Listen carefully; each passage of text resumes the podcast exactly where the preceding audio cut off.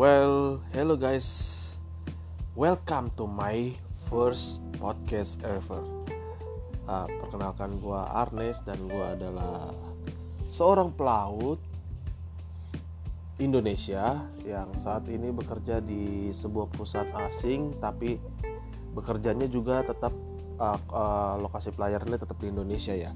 Oke, gue di sini bukan mau ceritain tentang profesi gue yang itu ya, cuman first ya first edition ini tema yang pertama ini gue bingung juga mau bahas apa karena emang gabut ya. Oh ya sekarang gue lagi duty duty gue keba- kebetulan jabatan gue second mate dan gue kebagian dutinya tuh uh, jam karena lagi anchorage uh, berlabuh jangkar berlabuh jangkar tuh semacam kapal lu tuh parkir lah di tengah laut bukan parkir di satu dermaga karena ya no activity gitulah. Nah, tapi tetap duty karena untuk menghindari segala hal-hal yang gak diinginkan seperti ada kebakaran kita tetap monitor di bridge sebagai officernya dan ABK-nya monitor di bagian deck untuk lihat sekeliling sekaligus bersih-bersih. Dan juga ada steward yang bertugas shiftnya sama kayak gua. Ya dia tugasnya ya bersih bersihin ngatur laundry nyuci gitu segala macam lah. Dan apalagi ya? Oh ya gua duty itu jam 12 sampai jam 6 ya 12 malam ke jam 6 pagi atau 12 dan 12 siang ke 6 sore. Ini tentu sangat jam duty jam jaga yang gak enak sebenarnya menurut gue karena gue udah 10 bulan di kapal ini dan selama 10 bulan itu tiap hari kerjaan gue begadang kayak sekarang. Dan itu gak enak men. Uh, pertama gue kan orangnya agak bukan agak gemuk ya gemuk banget anjing. Uh, ya gitu. Kalau baru bangun tuh uh, kalau untuk jaga jam 12 malam itu 12 malam ke 6 pagi gue harus bangun jam 12 kurang 15 paling enggak dan cuci muka langsung naik bridge untuk lanjutin duty. Dan itu nggak enaknya langsung lapar men. Paling enggak tuh setengah dua lu udah lapar. Gua maksudnya gua udah lapar. Dan untungnya ada steward yang jam jaga shiftnya sama kayak gua ya gue minta tolong dia untuk masak. Dan itu sangat sangat membagongkan. Lalu setelah nanti ke jam 6 pagi. Jam 6 pagi udah selesai dati dan otomatis koki udah masak untuk sarapan. Dan gua makan lagi geng sebelum tidur. Jadi ya paling gak gue makan setengah enam karena sarapan tuh udah ready to serve jam 5 jam 5 pagi gue makan setengah enam. Lalu nanti ya bersenda gurau setengah tujuh sampai jam 7 tidur yang gak enak kayak ini nih jam tidurnya sangat sedikit. Karena untuk menuju ke jam 12 ini radio berisik banget ya. Ya for, for information guys ya karena gue di bridge jadi ada radio operasional untuk semua kapal yang berada di lokasi ini. Kebetulan gue ada di Lamongan Sorbes Lamongan Sorbes itu Jawa Timur. Oke lanjut. Jam tidur gue sangat minim ya kalau untuk ke dari jam 6 pagi sampai ke 12 siang. Karena gue tidur let's say jam 7 pagi baru bisa tidur.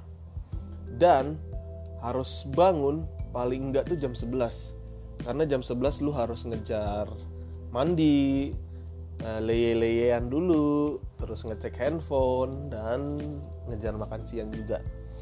Dan, dan karena lu harus ada di bridge minimum 5 menit sebelum jam 12 eh maksimum sorry. Maksimum sebelum jam 12 siang.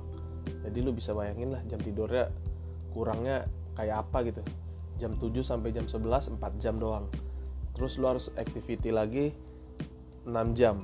Nanti setelah jam 6 sore ke uh, ke 12 malam itu pun uh, jam tidurnya sangat sedikit. Karena nggak mungkin dong selesai duty jam 6 gue langsung tidur kayak jam 7 jam 8 nggak mungkin karena dari jam 6 ke jam 12 itu oke okay. gue kasih tau rundown activity gue jam 6 sore sampai jam 12 malam ya selesai jam 6 gue pergi makan malam dulu tuh se se setelah jam 6 sore itu gue pergi makan makan malam lalu mandi nggak mungkin dong setelah mandi langsung tidur pasti ngecek ngecek HP nelpon nelpon pacar tapi sekarang udah nggak ada ya gue di eh nggak usah curhat ya.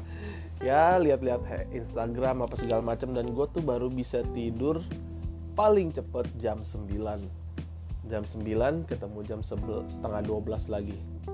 Dan itu jam tidur gue digabungin lah main tadi lah tuh. 4 jam tambah berapa tuh? Dua setengah jam. Cuma enam setengah jam. Eh tapi normal ya kalau orang pekerja ya tidur jam segitu dalam 24 jam ini sih normal. Oh, mungkin jumlah jamnya normal durasinya. Cuman yang nggak normal itu uh, apanya ya waktu tidurnya. Karena begadang ya gitulah. Oke lalu apalagi yang bakal dibahas? Hmm, suka duka.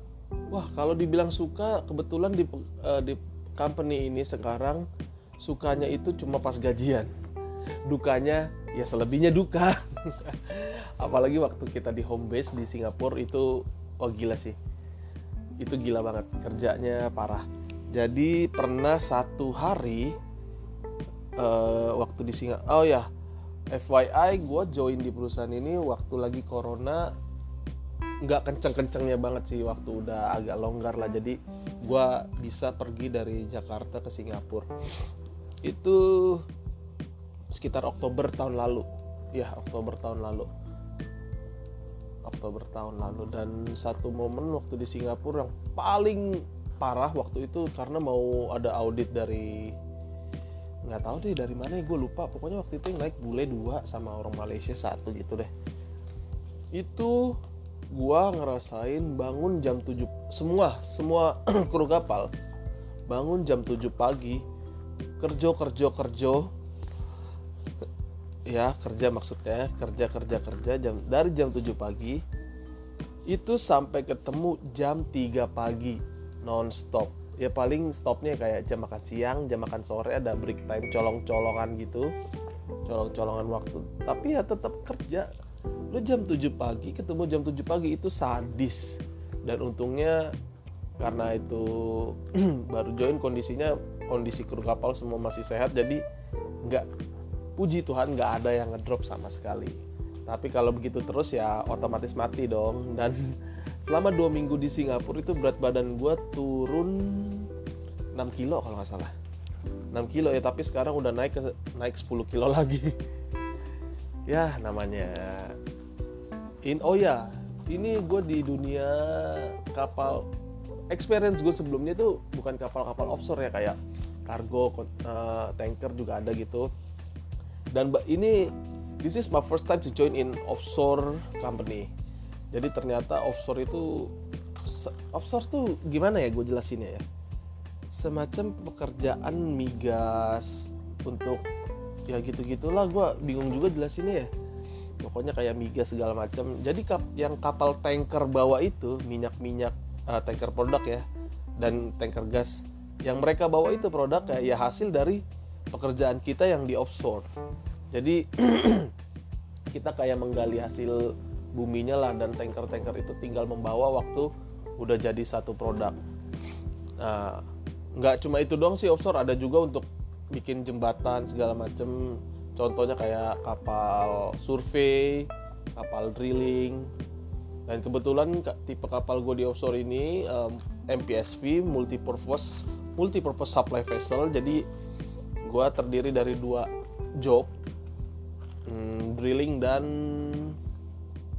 survei multipurpose. Drilling dan survei drilling itu dikenalnya kalau sama orang-orang survei bahasanya tuh geotek geotechnical dan survei geofisikal gue jelasin di sini drill uh, geotek itu atau drilling itu semacam kita ngebor nih. Kapalnya ngebor hmm, ngebor untuk ambil sampel tanah. Dan sampel tanah itu nggak tahu buat apalah kan ada semacam orang geoteknya lagi semacam ya bisa dibilang di ilmuannya mereka lah. Ntar diteliti sama mereka nanti lokasi tempat bekas gua ngedrilling itu uh, ngebor itu bakal didiriin sebuah platform yang di mana platform itu adalah ya ya platform. Uh, gimana jelasinnya ya gue juga bingung kalau jelasin pakai kata-kata yang bisa dicerna beberapa orang ya. Mungkin ada beberapa orang yang ngerti bisa jelasin yang bisa dimengerti secara semua orang gitulah universal. Oke lalu survei survei uh, survei atau geophysical itu semacam kalau gue jobnya kemarin kebetulan ya yang gue jalanin aja job surveinya ya. Kebetulan untuk survei pipeline activity. Jadi semacam pipa bawah laut itu pengen dibikin. Nah kita tuh survei tempatnya dulu. Jadi itu kebetulan gue kemarin prosesnya sebulan lebih ya bolak balik itu survei jadi mungkin sama ya untuk ngambil sampel-sampel tanah juga. Jadi banyak sih prosesnya di survei itu. Ada namanya coring ada ada kita ngerilis tailboy banyak nih kata-katanya yang baru dan gue juga baru tahu waktu join di offshore ini gue agak kurang sehat sekarang ya untuk first episode ini. Ya jadi mas uh, pekerjaan survei itu cukup menyenangkan sekaligus menyebalkan ya. Menyenangkannya itu karena kita terlatih karena gue di jalurnya tuh di termasuk pelayaran internasional walaupun di dalam negeri karena banyak kapal-kapal internasional juga yang masuk. Jadi ibaratnya tuh kita tuh king of road king of road king of road king of road lah gitu gitu gitulah jadi selama kita melakukan kegiatan survei kapal jalan itu gak ada satupun kapal yang boleh membuat kita untuk merubah haluan. Karena sekali kita ngerubah haluan jadi berantakan lagi tuh hasil surveinya. Jadi kita harus ngulang lagi dari awal. Hmm, dan kita tugasnya tuh ngusir-ngusir bu ya istilah kasarnya ngusir tapi itu bukan ngusir ya. Kita menghimbau kapal-kapal lain untuk merubah haluannya karena kita lagi survei. Dan itu yang menyenangkannya menyenangkannya karena karena senang aja gitu ngerasa king of road gimana sih raja? Tapi menyebalkannya kalau ada satu kapal yang ngeyel dua kapten yang panikan. Itu yang menyebalkannya sih. Jadi pertama kapal ngeyel. Kita udah bilang kita lagi kegiatan para pelaut itu harus yang ngerti. Karena ada aturannya ya.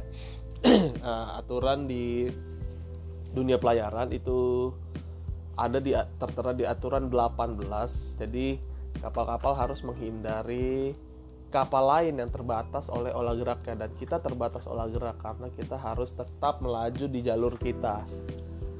Dan gue pernah mengalami itu kapal ngeyel itu untungnya kita puji Tuhan baik-baik aja nggak ada terjadi tabrakan kapalnya karena meskipun mereka ngeyel itu tapi tetap bisa diantisipasi dihindari dengan sedikit perdebatan di radio dengan kapal yang ngeyel itu.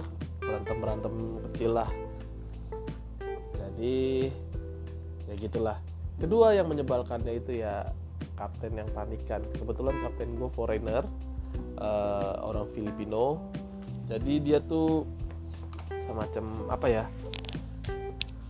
Uh, enak orangnya pinter dan mau ngajarin cuma suka panikan. Jadi kadang kalau dia kan suka naik ke bridge kalau kita lagi bawa kadang kita udah kasih tahu nih dia belum naik ke bridge kita udah kasih tahu kapal nih semua. Untuk menghindar apa segala macam udah clear lah pokoknya kapal itu bakal menghindari kita. Tiba-tiba kapten naik dia lihat e, kenapa kapal ini dekat banget? Dia bilang gitu. Kenapa kapal ini dekat banget? Lu nggak ngabarin ya ke mereka ya? Gue bilang udah cap gini gini gini. Ah nggak mungkin ini dekat banget. Kita tuh nggak bisa ngerubah haluan harus mereka. Itu ya gue bete sebenarnya udah ngerubah segala macam dan akhirnya akhirnya dia sendiri yang kontak kapal itu. Dan kapal itu jelas bete dong. Orang kita udah kontak kok udah udah confirm kok dia kontak lagi akhirnya udah confirm. Dan gak enaknya kedua itu ini kapten tuh nggak pernah ngerasa salah. Nggak tahu dia di dalam hati oh iya gue salah. Tapi nggak pernah nunjukin kalau dia tuh mau dianggap salah. Itu nggak enaknya sih. Dan udah berapa menit ya? Aduh udah udah hampir 15 menit. Ya udahlah gitu aja dulu ya. Nanti kita next episode. Kita berjumpa lagi. See ya